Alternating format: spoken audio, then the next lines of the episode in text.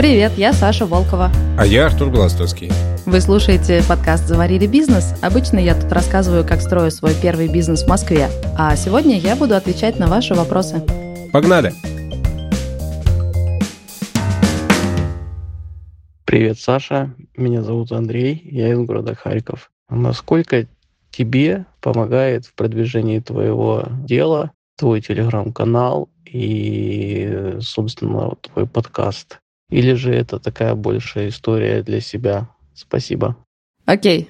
К нам в кофейню часто приходят ребята, кто слышал нас в подкасте или читал в канале. Это дико приятно. Мы можем стоять на каком-нибудь маркете под дождем, мерзнуть, и надежда умирает. Мы видим, что мы сейчас выйдем в минус, и тут приходит человек и говорит: «Привет, я слышал тебя в подкасте». Ну и все. Все, настроение улучшается, боевой дух так резко дры-ты-ты-ты-ты наверх. Это очень круто. Недавно была такая история. Мы быстро открыли точку на Фрунзенской, а потом очень долго пытались вывести ее в плюс. И нам это не удалось, и мы ее закрыли, и это были такие трагические моменты, но во всех медиа, на картах, везде указан мой личный номер. И поэтому, если кто-то звонит в кофейню, он попадает на меня.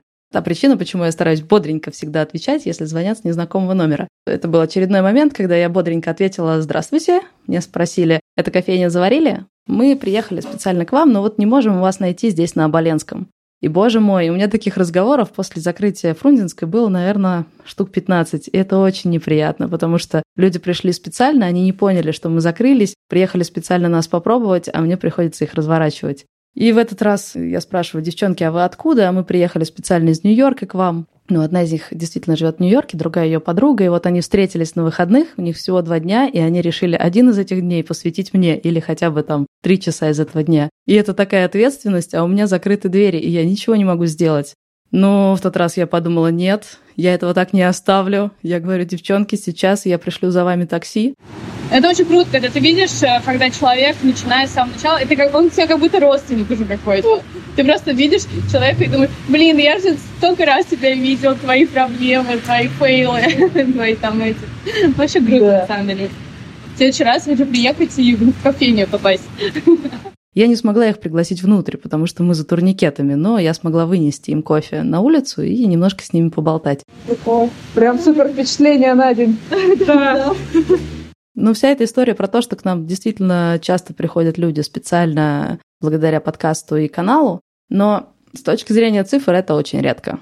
Если для кофейни нормально там сто или больше чеков, то один человек, который приехал специально из Нью-Йорка, это по-прежнему один человек и один чек, который в моей товароучетке отображается как плюс триста рублей.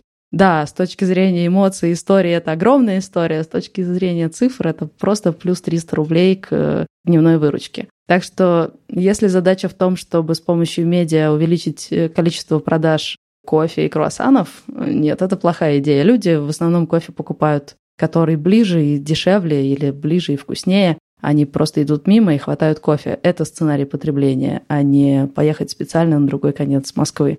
Так что я не рекомендую заводить медиа для того, чтобы покупали ваш кофе. Да, это плохо работает для одной, двух, даже трех кофеен. Может, это может сработать, если это огромная сеть, если у тебя кофейни в каждом переулке, и человек, заходя по пути к метро в кофейню, знает, что он не просто зашел в кофейню, а в ту самую заварили, про которую он слышал в подкасте. Или это может работать, если у вас, например, доставка. Мне кажется, вся эта классная история про Додо-пиццу повышает им продажи. Ну, такое у меня субъективное ощущение. Любой человек, кто читал или слушал владельца Додо-пиццы, может просто набрать телефон, и ему привезут кусочек этой истории. Ну окей, люди, которые приходят к тебе специально, потому что читают канал или слушают подкаст, это действительно там небольшие какие-то деньги. Но неужели на каком-то глобальном уровне вот эта узнаваемость тебе не помогает? Она помогает мне ставить новые точки или, по крайней мере, предлагать себя в новых точках. Например, если ты крохотный кофейник, у которого всего одна точка за турникетами, вряд ли к тебе выстраивается очередь, чтобы предложить: а поставьте точку еще у нас в офисе. У меня такая очередь есть. Она маленькая, и там есть всякие «но» и «если», но у меня есть входящие запросы. Люди ко мне обращаются. Это очень крутая тема, потому что, ну, представь себя на их месте. Предположим, ты эйч ар офиса или там АХО офиса. Кто, прости? А, сейчас административно-хозяйственный отдел. АХО. АХО отвечает за то, чтобы все было четенько по хозяйственной части. Я думаю, это главный человек, который на самом деле поддерживает жизнь любого офиса. Ну, в общем, у него возникает задача поставить классный кофе-поинт, но он не шарит в кофе. В лучшем случае он просто любит его пить, но он не знает, куда идти, к кому обращаться. Он спрашивает у своих знакомых, а ему говорят: слушай, а я тут слушаю подкаст «Заварили бизнес», классные вроде ребята. И он думает: во-первых, они умеют привязывать к себе, создавать эмоции.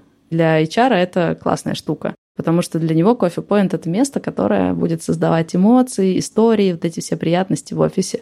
А во-вторых, скорее всего, они не кинут, не подведут. Они публичные, зачем им портить себе репутацию?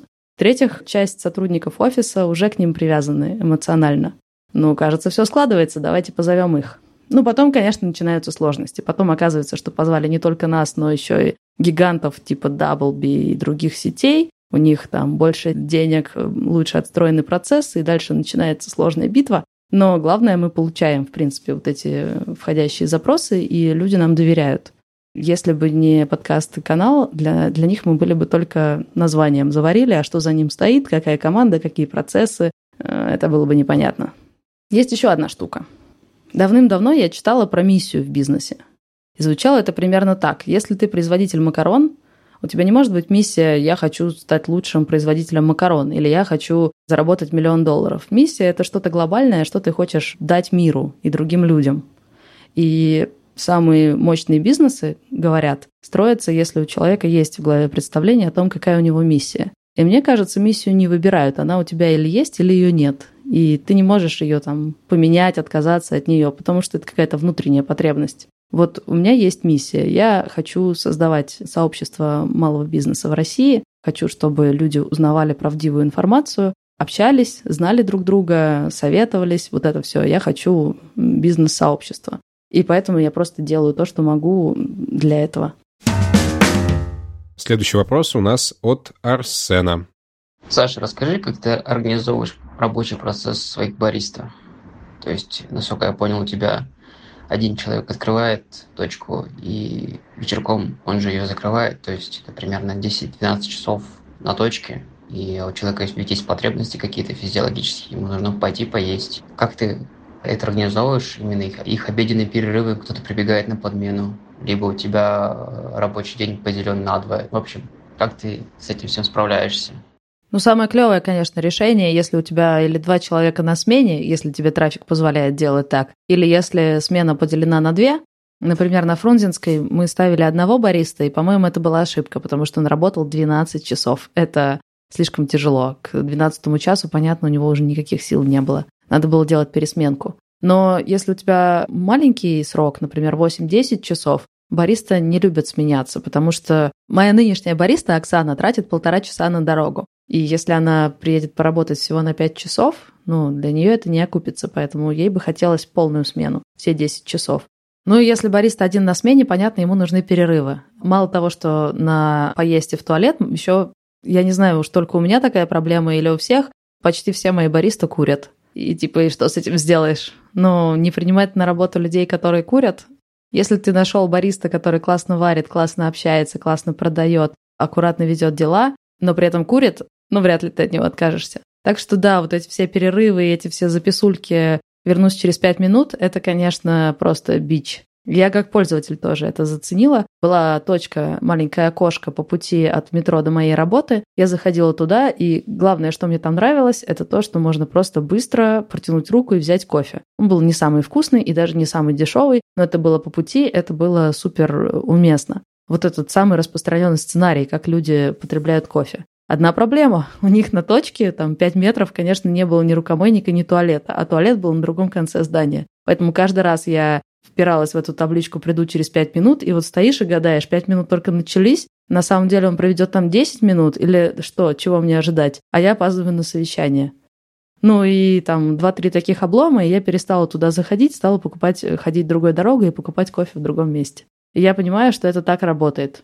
Очень важно, чтобы у гостя была именно привычка постоянно заходить к тебе, у него должна быть гарантия, что ты откроешься именно в это время, и ты всегда будешь на месте. Но, да, бариста уходит на перерыв. Что я делаю? Ну, первое, я посмотрела графики распределения по часам, как именно распределяется моя выручка. Такие графики есть во всех товароучетках и есть в личном кабинете у меня в Evotor. Просто заходишь и смотришь, в какие часы больше берут кофе. Таким образом, я понимаю, когда бариста может сделать перерыв. Я сообщила своим бариста, когда самые проседающие часы и меньше риска оставить гостей без кофе. Это первое. А второе, я сделала табличку, что-то вроде перекидного календарика, только с двумя слотами, и там табличка «Бариста вернется в...» и дальше там четырнадцать десять, например. Бариста отлистывает этот календарик, ставит, уходит на перерыв, а гости точно знают, когда бариста появится. Но и это еще не все. Внизу этого календарика приписка «А лучше закажите кофе в приложении». У меня есть приложение по доставке кофе. Правда, мы его вот запустим буквально на днях. Наверное, когда вы услышите этот подкаст, оно уже будет работать. Поищите в App Store или в Google Play приложение «Заварили» и увидите, как оно работает. Но фишка в том, что человек увидит эту табличку, закажет себе кофе в приложении и пойдет на рабочее место. Бариста придет на точку, приготовит нужный кофе, гостю придет уведомление «Ваш кофе готов». Гость поднимется, придет на точку, заберет свой кофе. Но и это еще не все. Я попросила тех же разработчиков, кто делал мне приложеньку, это Rubicon, их сделать еще таймер для планшета, чтобы бариста не календарик откидывал, в какое время придет бариста. Ну, потому что пришел я в Coffee Point без часов. Там написано, бариста вернется в четырнадцать десять. А сейчас сколько? Бежать на рабочее место, смотреть, сколько сейчас времени? Круче, если будет лежать планшет, на котором будет отсчитываться таймер. Бариста вернется через ноль минут пятнадцать секунд. И ты такой, ну все понятно. Это, по-моему, круче. Ну и заодно бариста будет точно знать, что у него есть ответственность вернуться к тому сроку, который он поставил на таймере, и не задержится. Такие у меня решеньки. Давай послушаем вторую часть вопроса Арсена. И как ты борешься с воровством? Момент такой, то, что ты взял на работу нового бариста и еще не уверен в этом человеке. Вдруг на второй день к нему придут его друзья-одногруппники, и он им всех решит за бесплатно угостить самым вкусным кофе, то, что у тебя есть, самыми дорогими позициями. Как ты борешься как раз-таки с этим, с воровством? Как ты это все контролируешь? Начну с истории. По-моему, мы ее не рассказывали в подкасте. Она произошла еще до того, как мы запустили подкаст, так? Да-да. Я только-только начала открывать свою первую точку «Заварили» на вернисаже. Все, что у меня было, это четыреста тысяч, и вот я хотела начать кофейный бизнес впервые сама, без поддержки. Ира Давыдова, моя прошлая шеф-бариста из предыдущего проекта, оставила мне список поставщиков, какие-то чек-листы, и уехала открывать кофейню в Калининград. Я наняла двоих бариста. Мне казалось, как? Но я человек, который строит самый первый кофейный бизнес. Я даже не кофейщик, так что они, если решили прийти в мой проект, скорее всего, хотят мне помочь и сделать все от них зависящее, чтобы у меня получилось. У меня мало денег и мало опыта. Я делаю много глупостей. Я пытаюсь контролировать одно, а у меня из рук валится другое. Все это полный хаос, и самая большая сложность, что я совершенно не понимаю, что я делаю. А эти ребята понимают, что они делают, ну, по крайней мере, в своей зоне. И я понимаю, что если я им привезу зерно и молоко, то, скорее всего, получится вкусный кофе, потому что самих бариста мне помогла нанять моя прошлая шеф. Вот я занимаюсь своими предпринимательскими делами, ко мне приходят в гости ребята, кто следит за проектами, в том числе Дэн, и что-то мне все время на что-то намекает, типа... Ну, а ты вот уверена в этом парне? А ты точно в нем уверена? Я думаю, эй, к чему ты клонишь? Камон, своим надо доверять. О чем ты вообще говоришь? В какой-то момент он пришел ко мне на площадку с коньячком и говорит, слушай, надо серьезно поговорить. Не игнорируй меня. Я такая, блин, чувак, ну ладно, раз хочешь, давай. И Дэн мне говорит, ты посмотри в те цифры, которые тебе присылает бариста. Дело в том, что Ира Давыдова, моя прошлая шеф-бариста, научила меня такому микроучету. И я по традиции, не особо задумываясь, то же самое ввела у себя на точке. Каждый бариста в начале дня скидывает, сколько было зерна и молока, потом работает, скидывает зет-отчет, и в конце дня сколько осталось зерна и молока. Ну, такой микроинвентаризация. Мне эти данные все приходили, но я, честно, в эти цифры даже не смотрела. И тут Дэн говорит, посмотри в эти цифры. Как у тебя может быть, чтобы человек на... каждые четыре маленьких молочных напитка тратил два литра молока. Маленький напиток – это сколько миллилитров? Он меня такой спрашивает. Я такая, блин, не помню. Он мне подсказывает, двести пятьдесят миллилитров. двести пятьдесят миллилитров – это какая доля от литра? Я такая, четверть. Он такой, значит, четыре маленьких напитка – это что? Один литр. Вот. Ну, ну, такому вот уровню мы с ним занимались арифметикой, да. Это такой, не знаю, прототип товарного учета. В тот момент я поняла, что товароучетки – это очень крутая тема, потому что они прикидывают тебе все то же самое, только по всем позициям, а не только по зерну и молоку, и гораздо более точно. В общем, Когда он мне показал цифры, которые мне скидывает мой бариста, я поняла, что он забирает себе, типа, треть оборота. И это было такое разочарование, ты просто не представляешь себе. Это было ужасно, потому что я сидела и думала, ну, окей, понятно, что я наивная, понятно, что я супер неопытная, и понятно, что меня развести — это просто как конфетку у ребенка отобрать. Ну зачем ты это делаешь? Ну почему ты не мог пойти куда-нибудь в крупную сеть и заниматься этими махинациями там? Там у тебя создается иллюзия, что ты вроде как воруешь у системы, а не у конкретного человека. А тут, ну ты же меня видишь, ты же видишь, что это мое первое дело, это моя первая ставка. Если у меня получится, я, может, стану клевым предпринимателем, а если нет, вот из-за вот таких вот людей, то, блин, может, у меня вся жизнь вообще под откос уйдет. Да что ты делаешь? Ну, в смысле, зачем ты так поступаешь? А, мне было дико обидно. Ну, потому что когда у тебя маленький бизнес, ты все-таки очень плотно с людьми работаешь. Ну, ребята мне помогли кое в чем разобраться. Во-первых, они рассказали мне все схемы, как именно бариста левачит. Мы тогда вместе с ними написали статью, она так и называется «Левак в кофейне». И ссылку на нее вы найдете в описании подкаста. Да. А во-вторых, они, ну, немножко меня успокоили. Они мне сказали, да чего ты, не волнуйся, в хорике много воровства, не принимай это близко к сердцу и на свой счет. Я узнала, что, во-первых, воруют реально многие, и ты не можешь угадать по тому, как человек себя ведет, как он дружелюбно с тобой общается, ты не можешь угадать вора. Недавно мне подруга-предпринимательница, у нее точки с фрешами, рассказывает историю. На какое-то время забила на свою товароучетку, решила все привести в порядок, но сотрудникам об этом не сказала. Оприходовала все позиции, в том числе апельсины. Ей сотрудники пишут, нам нужно еще двенадцать килограмм апельсинов, закончились. Она говорит, подождите, судя по моей товароучетке, у вас еще десять должно оставаться на точке. И они такие, ну, окей, мы поищем. И дальше началось вот это. Ой, ты знаешь, мы вот в шкафу там не посмотрели, а они там вот нашлись. А одна бариста в конце смены принесла четыре килограмма и говорит, ну, слушай, я вчера просто сок себе делала, и вот, наверное, забыла об этом отчитаться, вот тебе четыре килограмма. Она себе за день наделала сока на четыре килограмма, серьезно? И моя подруга говорит, вот на эту девушку меньше всего бы подумала. Ну, в общем, ну, к сожалению, это правда, это существует. Но есть нюансы. Если это коллектив, который работает слаженно, там или воруют все, или не воруют никто. Потому что если появляется воришка, за ним остаются хвосты. Все время какие-то недостачи, плохо посчитал, вынул из кассы больше, чем успел наливачить. В общем, всякие такие косяки, они заметны. Может, не с первого раза, но сотрудники лучше всего это чувствуют. И дальше они вот, как мне мои сотрудники начали намекать, типа, с этим парнем что-то не так. Также и ваши сотрудники, по идее, должны начать намекать, если происходит левак. Слушай, почему они намекают? Почему они не говорят конкретно? Ну, то есть они же на сто процентов уверены, что происходит. Ну вот ты же работаешь. Вот ты про своего коллегу стал бы своему начальнику говорить? Ну, не знаю, для меня как бы...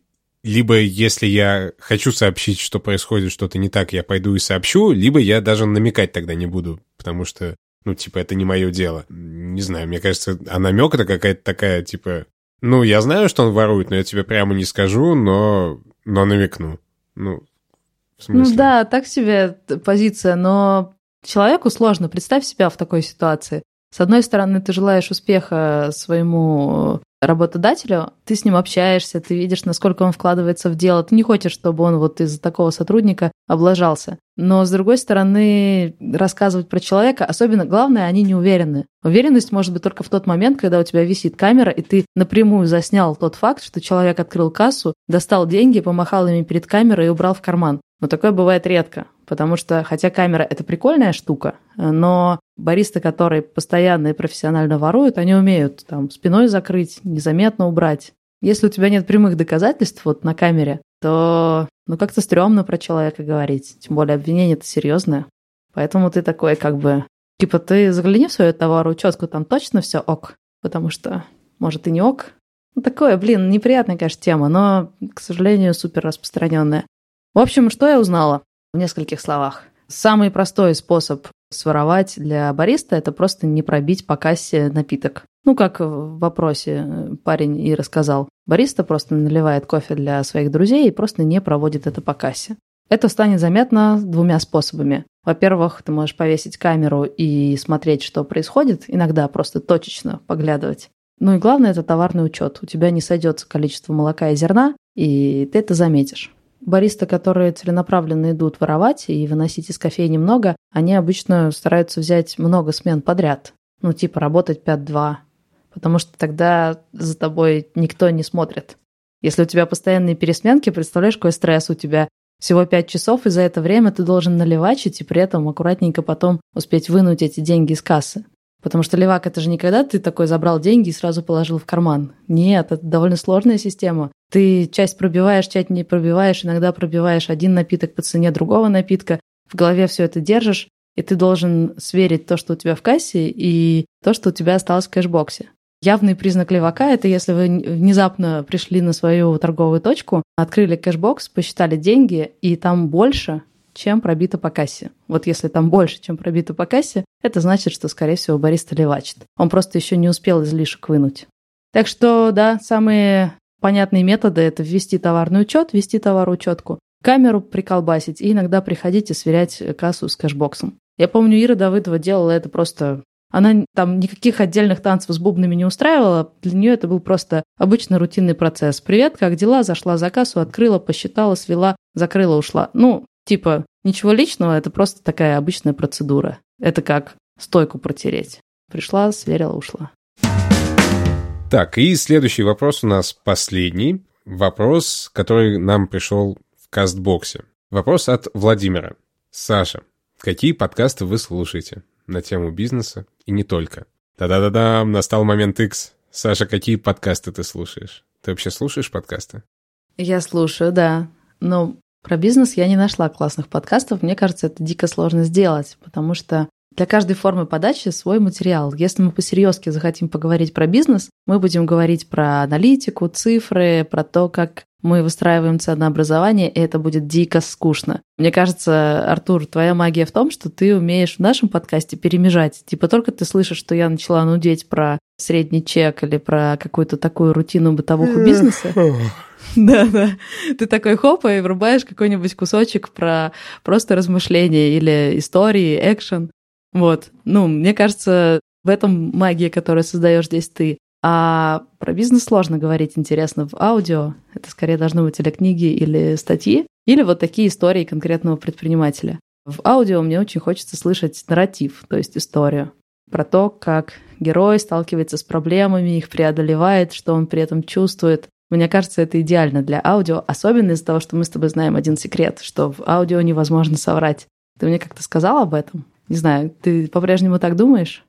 Ну, да, я считаю, что в аудио, во-первых, сложнее всего соврать, ну, потому что в аудио вранье выкупается просто сразу. Ну, то есть, если мы сейчас с тобой начнем что-то притягивать за уши, то мы после выхода этого эпизода получим тонну комментариев о том, что я вам не верю. Вот, а в видео, где все мельтешит, или в тексте, где ты не слышишь эмоций, там гораздо проще с этим. Ну вот да, очень сложно скрыть волнение в интонации или что-то такое, поэтому, мне кажется, в аудио лучше всего именно истории, где ты видишь человека таким, какой он есть. Так что я слушаю только те подкасты, где есть история. Я прям открою телефон и расскажу тебе, какие у меня подкасты. Первый подкаст «Так вышло». Ребята обсуждают разные проблемы, этические какие-то истории, которые с ними происходят. Я в таком формате слышала очень много подкастов, самых разных, и обычно мне не очень заходит. Ну, потому что просто три каких-то человека, которых я не знаю, сидят и обсуждают, например, почему так сложно попросить прощения или как правильно вести себя в интернете. И со своими друзьями мне было бы интересно это обсудить, потому что это актуальные какие-то этические проблемы современные. Но я не знаю этих людей, я не понимаю, почему мне стоит их слушать, и как-то вот, ну, мне не заходит. Даже мемас какой-то был на этот счет. Сидят такие три мужика и подписи «Нам тридцать, у нас нет радикальных мнений ни по одному вопросу, но мы все равно разговариваем». Это подкаст. Ну, типа, да. Но почему-то так вышло, вышло. Все реально работает. Я не знаю насчет, ну, почему. То ли мне заходит харизма героев, то ли мне нравится конфликт между ними. Всегда две точки зрения. Мне нравится, как они звучат, что именно они говорят, и там... Когда слышишь, угадывается, что они сами по себе интересные люди, и мне кажется, что если я продолжу их слушать, я буду потихонечку все больше узнавать про них и то, какие они. В общем, ну, почему-то мне зашло. Да, это отличный подкаст, его делают Катя Кангауз и Андрей Бабицкий, и ссылку на этот и на другие подкасты мы тоже дадим в описании. Ладно, следующий. Я, конечно, слушаю Арзамас и Полку просто для, для информации, ну, типа, хочу учиться. Проблема только в том, что эти лекции мне нравятся в моменте, когда я их слушаю. Мне кажется, что я чему-то учусь, прям становлюсь более содержательным человеком. Но когда я выключаю подкаст, я не могу ничего вспомнить. Ни дат, ни имен, ни фактов. Так что для меня это такое просто приятное развлечение, о котором я забываю тут же, как только выключаю. Так, ну давай по харду. Те подкасты, которые мне по-настоящему нравятся. Хотелось бы поговорить про то, что мне прям сносит крышняк. «Голос Зоны». Ну, он во всем крутой. Очень круто, как строятся линии персонажей, как ты вовлекаешься, втягиваешься в эту историю, как каждый персонаж с разных сторон виден. В общем, это захватывающе. Мне сначала Миша больше всех понравился, ну, потому что он предприниматель. Меня забавляет, что в истории про зону ты обращаешь внимание на предпринимателя. Ну, а как иначе? Его позвали в дело, чтобы он занялся денежными потоками, потому что у них были с этим проблемы, с финансовым учетом, и он пошел и решил эту проблему. Ну, нет, я не хочу никак комментировать сам продукт, но процессы-то те же самые. У него есть товарный учет, у него есть финансовый учет. Он пытался с этим что-то сделать. С товарным учетом не получилось явно, с финансовым получилось. Просто я поясню, все ребята в этом подкасте сидят за продажу наркотиков. Ну вот, вот как раз тебя спрашивали, какие подкасты о бизнесе ты слушаешь. Вот слушайте «Голос Зоны», новый подкаст о бизнесе от издания «Медиазона». Подкаст «Лётчицы» мне зашел, но вот тут как раз из-за темы, потому что там есть женщины и полеты. И, в принципе, все. Этого мне достаточно, чтобы любить подкаст. Это документальный сериал про женщин, которые во время войны были летчицами. Про женские полки, про их жизнь до войны, во время и после. И мне не нравится война, но мне нравятся истории женщин. Истории женщин, которые преодолевают трудности. Да, это военные трудности, но все равно с какой-то стороны, в маленькой доле, мне это понятно. И, конечно, меня завораживают полеты. Ты не сказала про свой самый любимый подкаст. Да, у меня есть самый-самый любимый подкаст, который я слушаю постоянно утром на пробежке и никогда не пропускаю. Это «Денис выгуливает собаку». И мне самой было очень странно, когда я в него втягивалась, потому что начался подкастный бум. Подкасты делают очень большие, серьезные команды, люди, у которых все очень хорошо с, со звуком, со сценарием.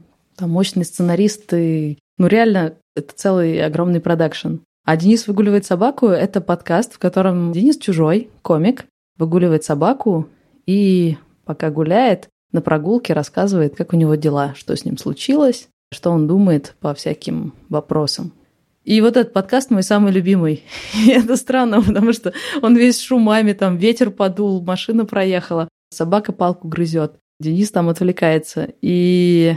Похоже, у этого нет сценария. Видимо, у Дениса есть какие-то записи, о чем он хочет поговорить. Но это не прям выстроенный какой-то сценарий. Это не как «Голос Зоны», где ты прям видишь плотную, мощную работу продюсера и режиссера, которые прям сидели и сбивали из монологов историю. Нет, тут вообще все на лайтах. Но мне нереально заходит. Почему заходит? Ну, во-первых, это все равно нарратив. Я вижу историю, как... Человек развивается, чего-то нового добивается или что-то с ним происходит, что он переосмысливает.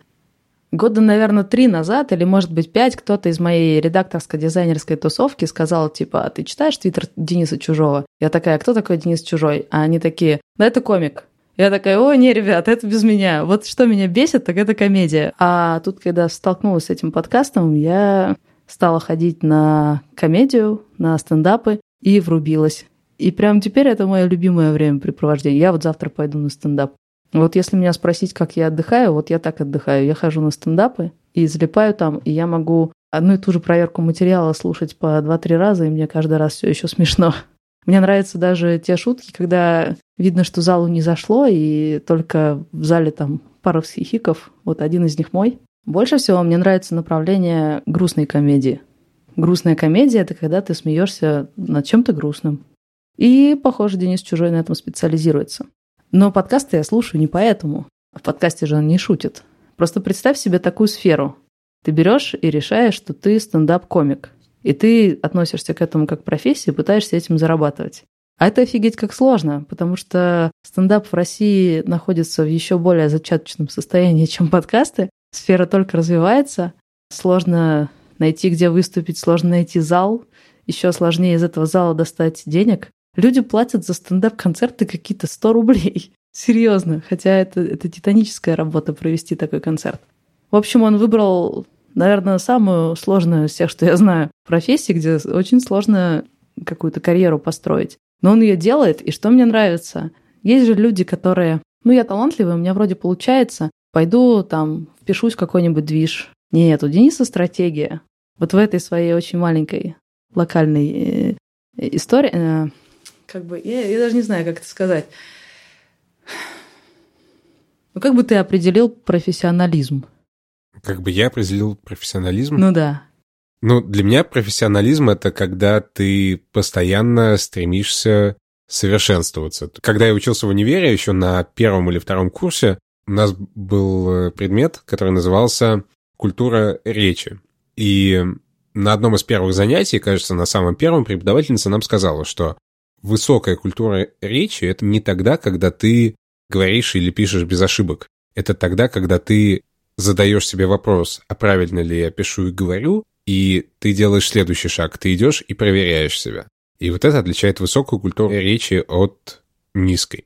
И мне как-то эта мысль засела в голове, и для меня это вот профессионализм, это когда я иду и, во-первых, проверяю себя, а хорошо ли я делаю то, что я делаю, и стремлюсь с каждым разом делать лучше. Вот, наверное, вот так. Ну, так и вот. Представь, что ты рок-звезда. Да легко. Остановимся на стендапе, ладно? Ну, типа, стендап — это когда человек выходит на сцену и шутит. Есть люди, наверное, у которых это просто получается. Они могут просто выйти и начать говорить какую-то фигню, импровизировать, и вроде что-то склеивается. Почему мне нравится смотреть за тем, как работает Денис? Потому что он старается совершенствоваться. Если он видит, что в каком-то жанре он слаб, например, в импровизации, он берет актерские курсы, идет на первые, ему не заходит, у него не получается, он находит вторые, идет на вторые актерские курсы. Если у него не получается импровизация, что ж, он запустит подкаст, в котором будет импровизация. Короче, он выбрал форму, поставил себя в максимально некомфортные условия, чтобы научиться делать ровно то, в чем он слаб. У него есть стратегия, он знает, чего он именно хочет добиться в стендапе. Он не вписывается в любой движ. Он знает, что именно он делает. Иногда он эту стратегию корректирует. Ну вот, мне кажется, это профессионализм. Это абсолютно неважно, насколько ты популярен, сколько ты зарабатываешь, чем именно ты занимаешься. Но мне кажется, важен сам подход профессиональный. И мне кажется, в бизнесе ровно так же. Есть предприниматели, которые что-то делают спорадически. Есть те, кому просто повезло. Есть те, у кого хорошие изначальные данные. Мне нравятся зануды, потому что я сама такая. Мне нравятся ребята, которые делают шаг, осмысливают его, приводят его к какой-то методике, постепенно выкристаллизовывают свою стратегию, следуют этой стратегии и постоянно стараются, да, как ты говоришь, совершенствоваться. Вот в этом подкасте «Денис выгуливает собаку», мне кажется, это ты просто следишь за работой профессионала, и это прям для меня бомбически. Кстати, Аня, у меня тут недавно сходила на проверку материала, и Денис рассказал мне, мы познакомились с ним, и он рассказал мне такую фишку. Оказывается, стендап-комики пишут свои концерты в кофейнях. Это у них такая традиция. Так что если вы в своей кофейне видите чувака, который сидит с блокнотиком, пишет и всхихикивает, так я себе это представляю, то, возможно, это стендап-комик. И мы даже с ним задумали, что было бы клево сделать скидку по кодовому слову «комик». Чувак такой приходит и говорит: «Здравствуйте, я комик». Ему такие дают листочек, чтобы он написал свой автограф, потому что, блин, а кто знает? Ну, типа, он станет звездой, и кофейня озолотится. И этот автограф он меняет на скидку. Более того, оказалось, что они пишут не поодиночке, у них есть бадди. Ты когда приходишь писать стендап, ты идешь вдвоем с кем-то, с другом, и вы там один час пишете шутки для одного из вас, другой для другого. Так что можно еще два по цене одного, например, делать для комиков и их бадди. Ну, круто же. Короче, когда у меня появится точка, где не будет турникетов и будет свободный вход, вот я обязательно запущу.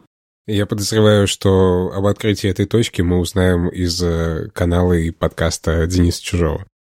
Ну да, наверное, не знаю. И это были все вопросы на сегодня. Присылайте нам еще.